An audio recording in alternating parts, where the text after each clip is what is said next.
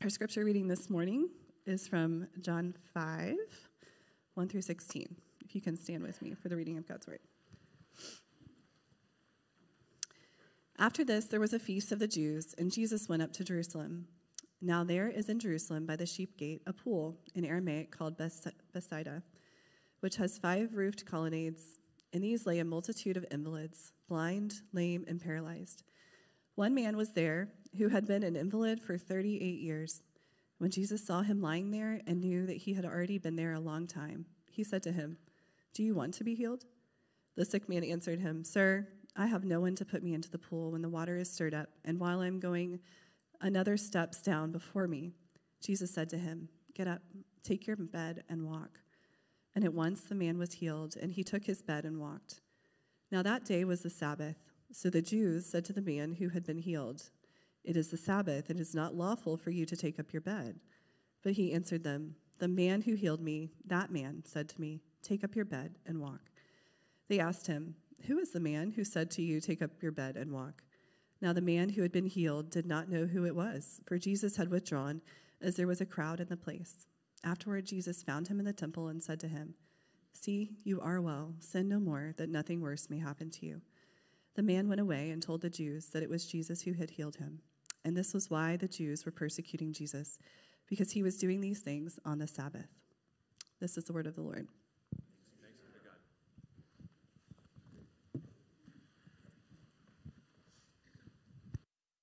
Um, and uh, welcome to the Shawnee campus.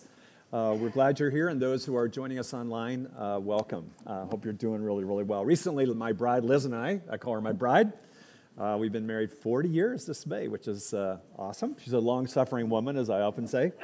Uh, but we had the opportunity to join one of our global ministry partners in a conference lately. And uh, it's a ministry partner called Elam that uh, addresses the Persian region of the world. Uh, that very persecuted church, primarily in the nation of Iran. And when you are with the persecuted church, when you are praying with them and next to people like Farshid Fathi, who spent significant time being tortured and in solitary confinement in Evin prison, the famous prison of Tehran, it, it really takes you by surprise. It is humbling, it's inspiring.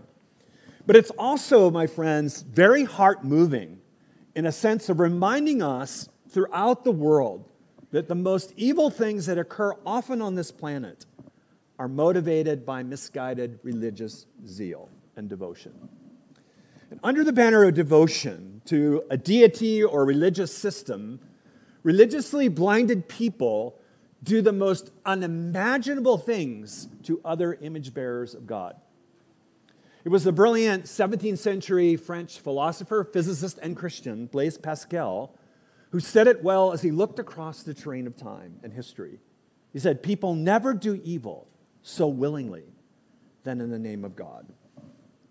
It's also, of course, tragically true when you look past through history and the present day that people do great evil, don't they?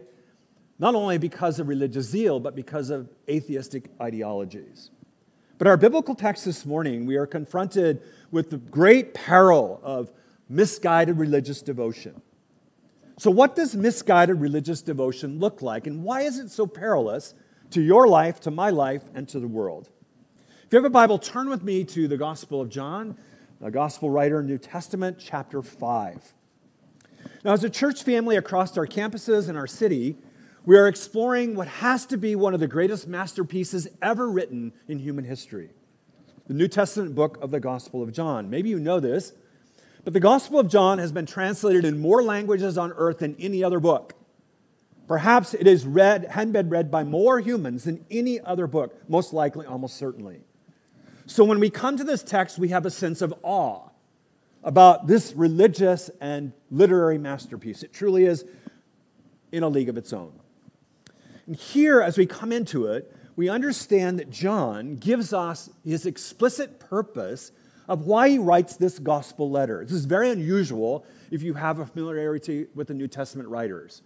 Most of the time, the purpose, literary purpose, is implicitly woven in the text. But here, John is so convinced of the importance of his text that he gives us the explicit purpose later in chapter 20. So I want to keep that in front of us throughout this series and throughout this message. What is John's literary purpose? What is he up to? In John chapter 20, he says it very specifically. Let me quote it for you.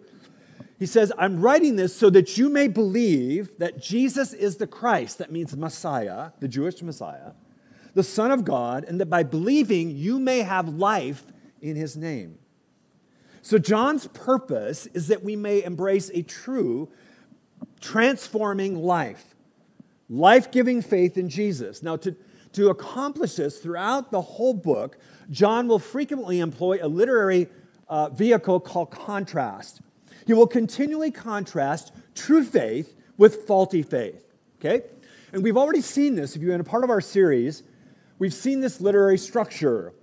We see this in Jesus' conversation with a religious rabbi named Nicodemus so far, a Samaritan woman, and last week with a government royal official. Okay, so that sets the context. You still with me?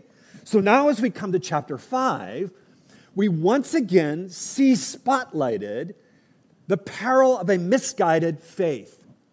It's on full display. And this display has two nuances to it that sense that religious benefits and religious rules can become more important than a relationship with God. So keep that in mind. Now, as we enter this text, notice how it is structured. John presents two narrative frames, literary frames. The first is a remarkable story we're going to explore in verses 1 through 9. And then on the heels of that, he brings in frame two, which is the focus of the text. And that is two revealing responses in verses 10 through 16. Okay, so this is where we are, this is where we're going. Jump in with me if you would. John begins his story in this remarkable story that was just read.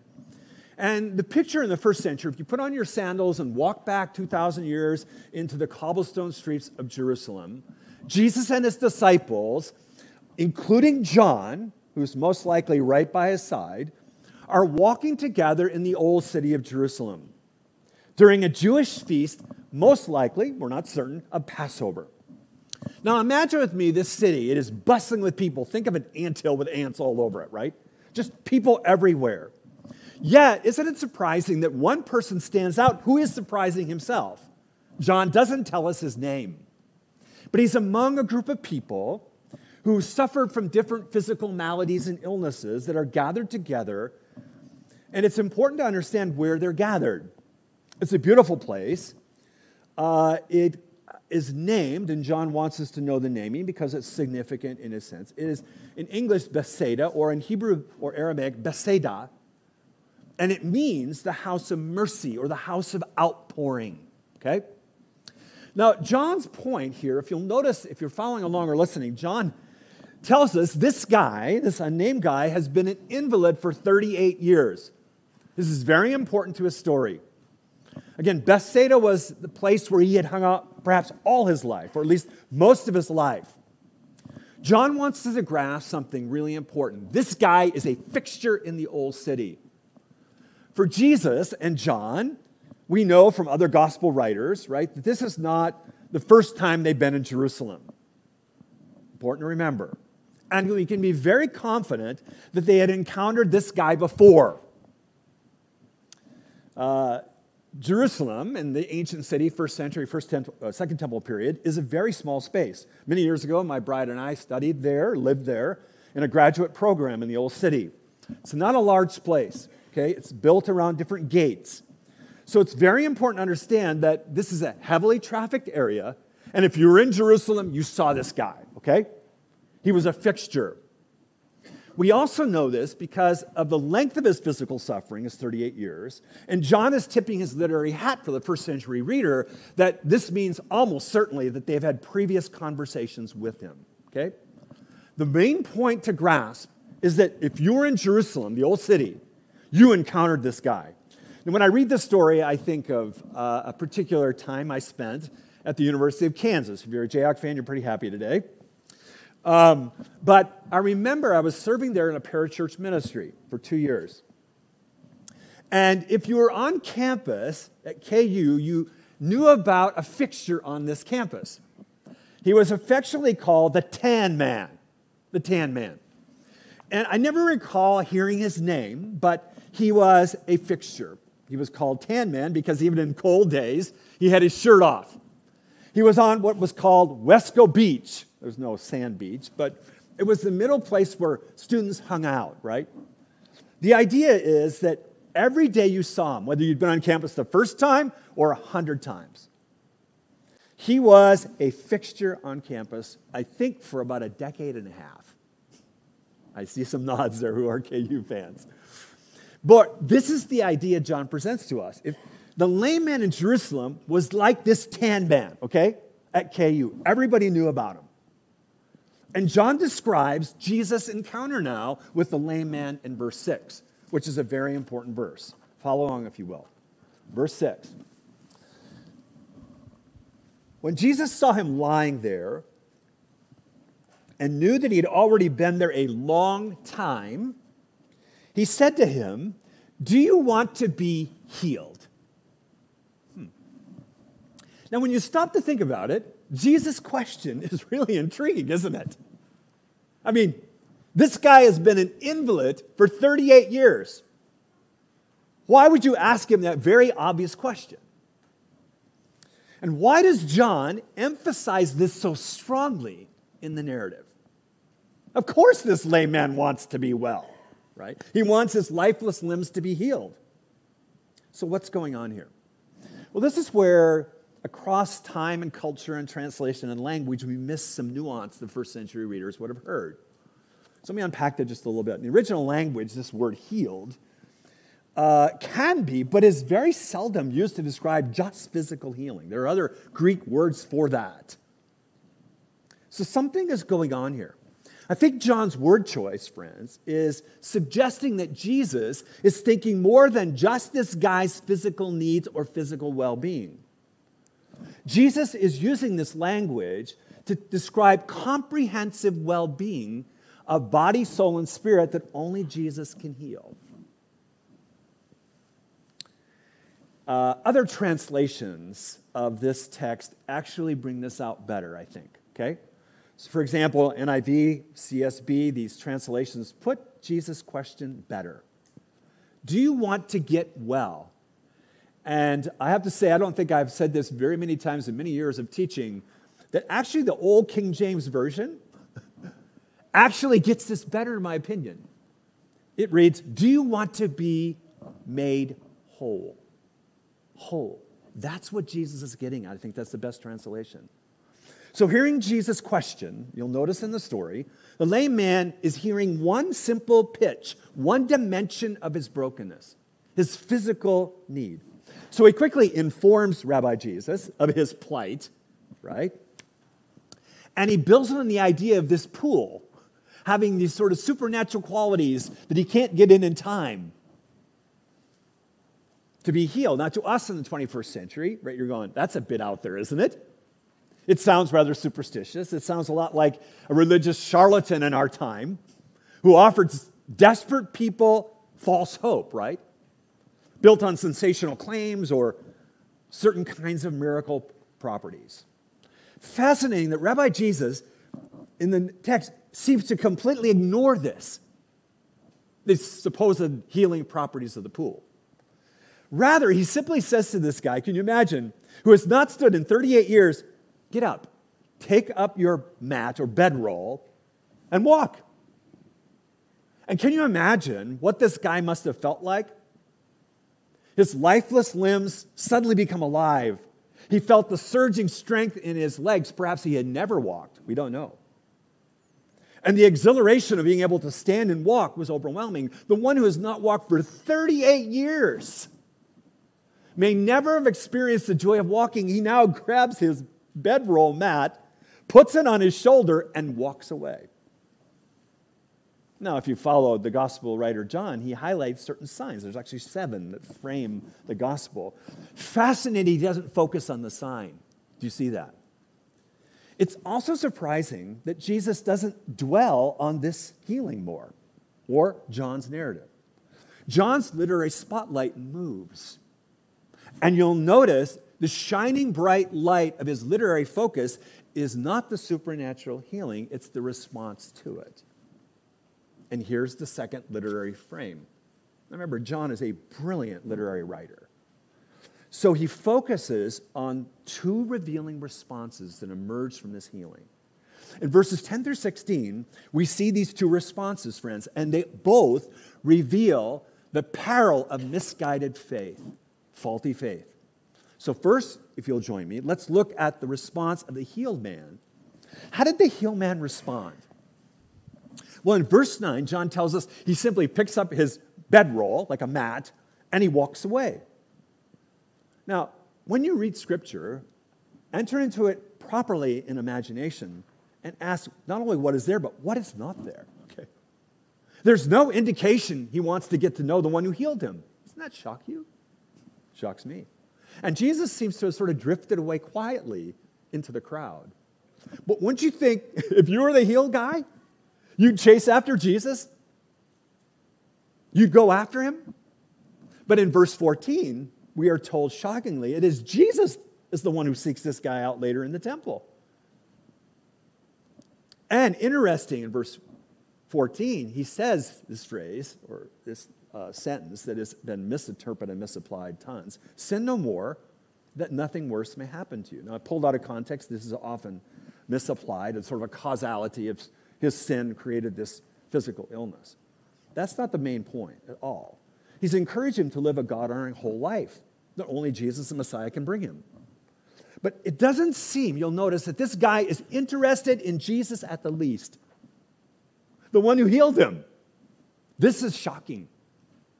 And in verse 11, if you'll notice, the healed man is confronted now by the religious leaders for carrying his bedroll on the Sabbath.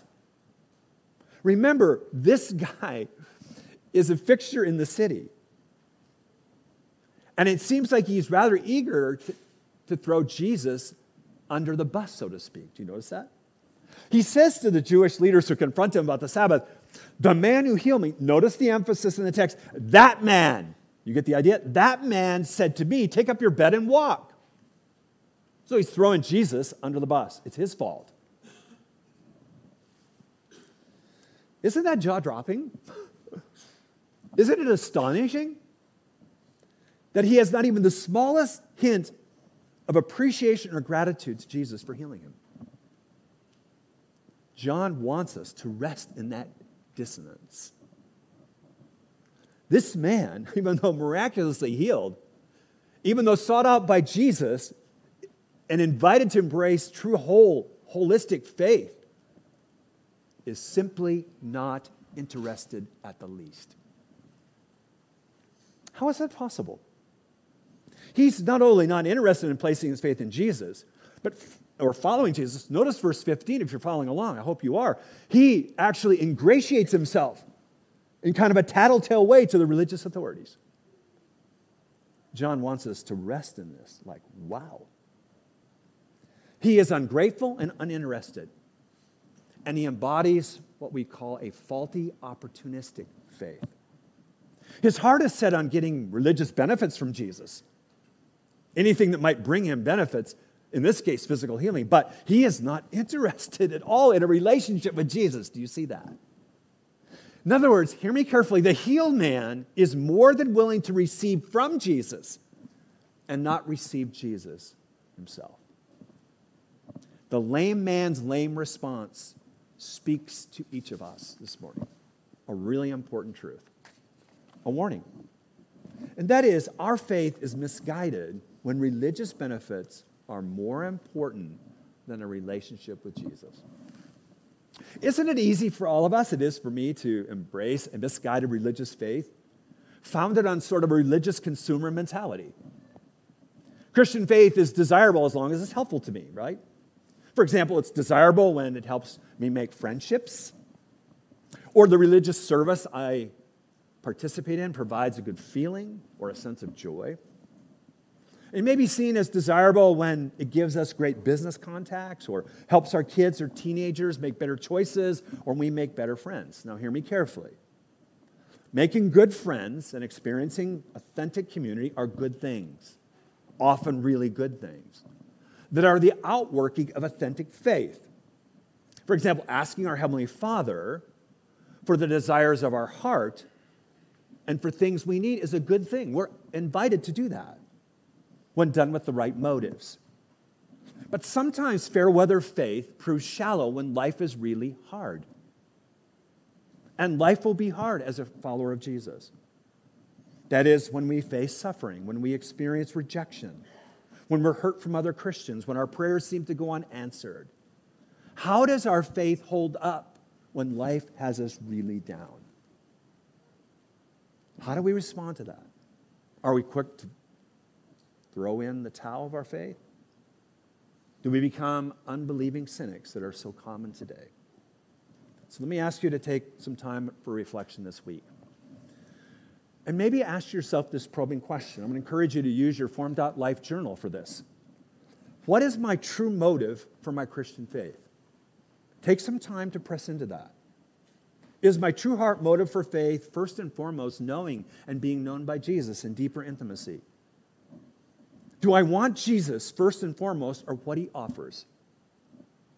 Am I experiencing the manifest presence of Jesus in my Monday life where I live, play, and work?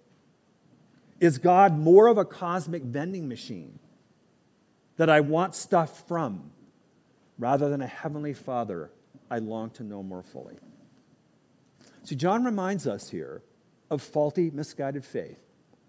First, a faulty, misguided faith when religious benefits are much more important than a relationship with Jesus. But notice the second truth.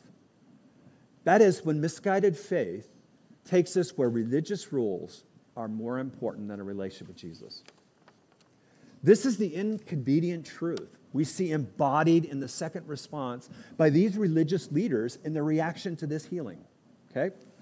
John showcases for us in verses 10 through 16 how these religious folks, I don't know how to say it, come completely uncorked and unglued.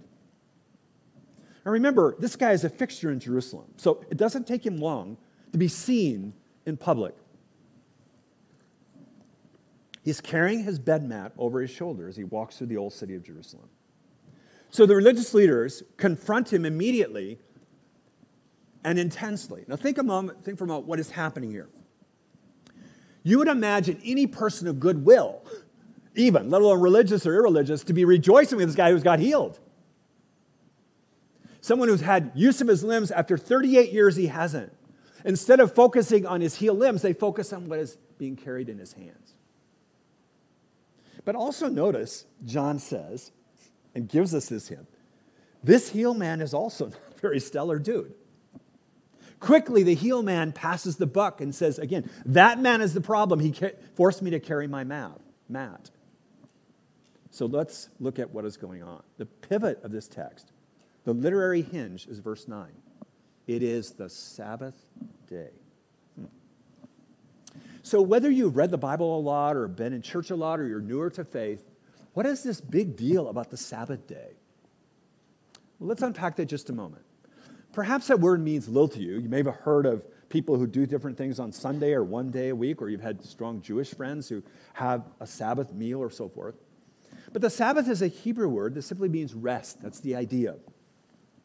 It is actually built into the very fabric of original creation in Genesis, the book of Genesis, the very first book of the Bible.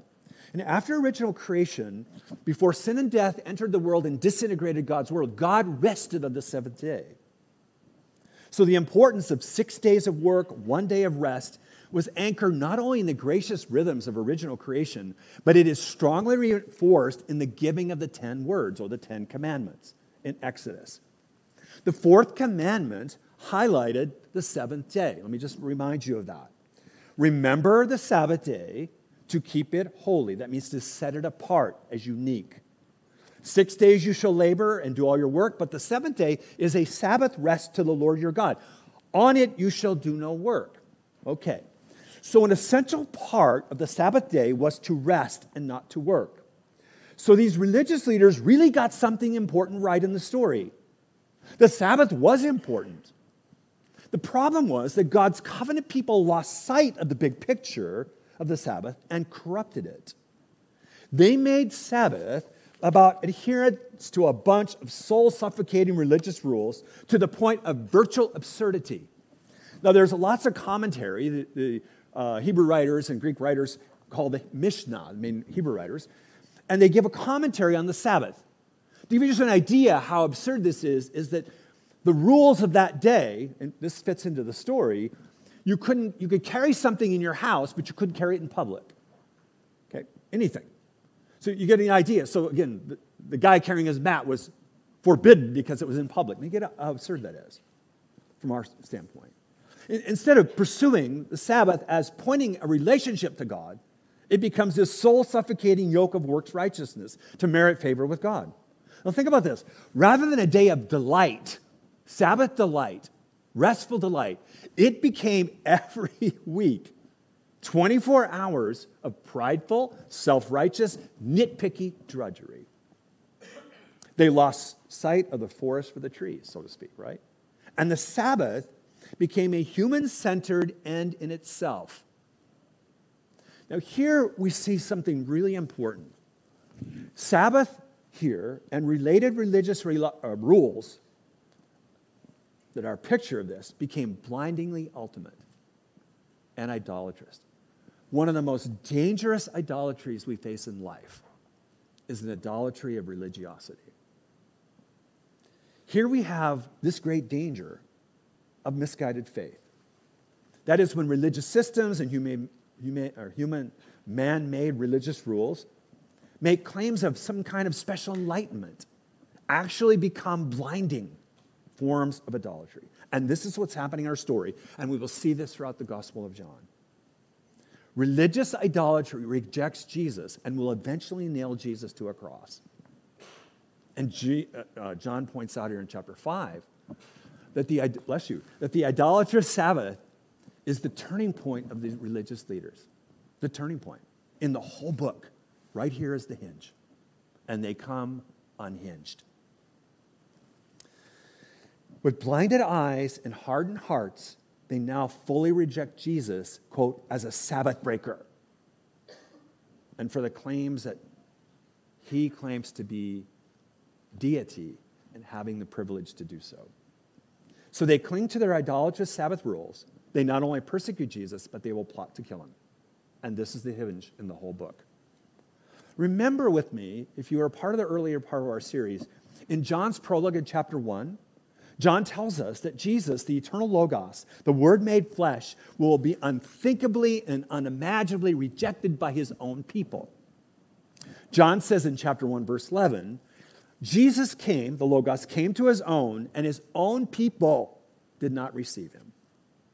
So here, with literary brilliance, John's storyline connects the historical and theological dots that validate this early assertion. It's important for us to grasp that the Sabbath was never instituted by God to be merely another rule for God's people to keep. Rather, it was a gracious gift embedded in creation and affirmed in redemption for God's people to gain an appetizer of the future that awaited them. The Sabbath rest in the new heavens and new earth. So, in many ways, as you look at the whole biblical text from Genesis to Revelation, the Sabbath can be a beautiful and gracious thread of narrative continuity connecting the entire story of the Bible and building into our lives each day or each week, one day a week, is an important rhythm for our spiritual formation and well being. For many of us, that will be Sunday. Let me just say a couple words about that. I would encourage you, not in any legalistic way or meritorious way, but to build a Sabbath rhythm in your life. And one of the ways you can build in that is to minimize your screen time. Push your work emails away from that day, right? And put your life in the path of beauty, whether it's nature or music.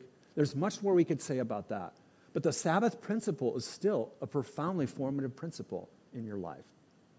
Now, we may be quick to you know, point judgmental fingers at these religious leaders. How could someone be so blind? But we can get off track too, can't we? There are a few things more perilous to your life and mine few things that get us more off track than misguided faith. And that is when religious rules hinder our relationship with God. It's very easy, isn't it, for us to look at these religious leaders, steeped in their traditions, and be simply dumbfounded how they can be so blind. Isn't that true? When you read this, how is it possible for a decent human being not to rejoice in this man's healing, but instead be infuriated at Jesus for breaking the Sabbath and wanting to kill him for it? But let me ask each one of us this morning are there religious traditions, religious rules, religious preferences, or particular religious liturgies that become deceptive, idolatrous substitutes for pursuing the primacy of deeper intimacy with Jesus in your life? See, even the best things, even great things, can become idolatrous things if they're ultimate. The Apostle Paul, let's not forget the Apostle Paul who actually killed Christians out of misguided religious devotion, writes these words, which I think he has this in mind to the Corinthian church, about the ever present danger of deceptive religious blindness built on excessive certainty. And we talk a lot about the peril of willful doubt in faith, and that can be perilous. But equally perilous, if not more, is excessive certainty about what we know, we know. And the Apostle Paul puts it this way to the Corinthians He says, I'm afraid for you, lest as the serpent deceived Eve by his craftiness, so you should be led astray, your thoughts should be led astray from a simple and pure devotion to Jesus. And he's not saying a simplistic, a simple and pure devotion to Jesus. So, what about us? Is our devoted religiosity blinding us? That is, from pursuing a simple and pure devotion to Jesus every day. Now, a growing biblical literacy is vital for our spiritual formation. But it is very possible for each of us to have tucked a great deal of Bible information and theological truths in our brains and yet have hearts far, far, far, far from Jesus. It's one of the greatest perils of the Christian life and it's built around a blinded, misguided religious devotion. Around a systematic theology, maybe, or a denominational tribe.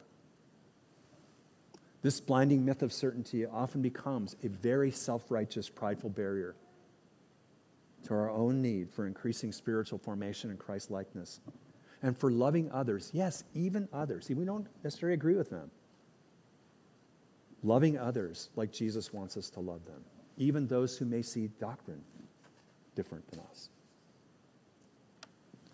Is the greatest desire and focus of my life, of your life, this week, today, pursuing a sincere and pure devotion to Jesus? Or have you embraced a misguided faith? So, would you take a step back for just a moment? with me and consider your own life this morning, wherever you are. Where are you at heart level? Have you bought into a misguided faith that really is motivated by religious benefits or some kind of meritorious religious rules instead of a growing intimacy with Jesus? And one of the ways we avoid a misguided, faulty faith is to experience true Sabbath rest in Jesus. Are you experiencing true Sabbath rest in Jesus? See, Sabbath is not first and foremost a day we set aside each week, as good as that is, and life giving as that is, but it is first and foremost a person we know and we are deeply known by. The Sabbath from creation on ultimately points us to the person, the person of Jesus who is Lord Sabaoth, Lord of the Sabbath. The New Testament writer of Hebrews, you might look at chapter 4 this week if you want to reflect on the fullness of this, points us to Jesus as our Sabbath rest. It is only in him we find true Sabbath. Not only our Sabbath rest, but Jesus' Sabbath rest, friends, can bring healing to those we love so much that are so broken and in such need of wholeness. Because of his atoning death on the cross, his death defying resurrection, true Sabbath rest can be experienced. A joy filled, intimate relationship with Jesus, where you and I are fully known and known fully and know him fully in a deeper intimacy that brings wholeness to our broken lives. This is the truth of the good news of the gospel. The gospel of Jesus, who communicates to us the forgiveness of our sin and invites us through faith into his brand new kingdom, a life now and forever in the new heavens and new earth. Is Jesus your Sabbath rest? Have you embraced him as your personal Lord and Savior? Have you entered his yoke of Sabbath rest as his apprentices? And as you do that, you learn from him how to live your life like Jesus would if he were you. May we, in the power of the Holy Spirit, recognize the grave peril of misguided faith. And may we instead, each of us, enter his true rest. Let's pray. Your heads bowed and your eyes closed, hear Jesus' invitation to true rest. Jesus says, Come to me, all who are weary and heavy laden, and I will give you Sabbath rest. Take my yoke and learn from me, for I am gentle and humble of heart, and you will find rest for your souls. For Jesus says his yoke is easy and his burden is light. Have you responded to Jesus' invitation? His great invitation of intimacy with him and true rest, true wholeness now, and yes, ultimately in the new heavens and earth. Jesus, you are the author of rest. May we find true rest in you, true Sabbath rest. Amen.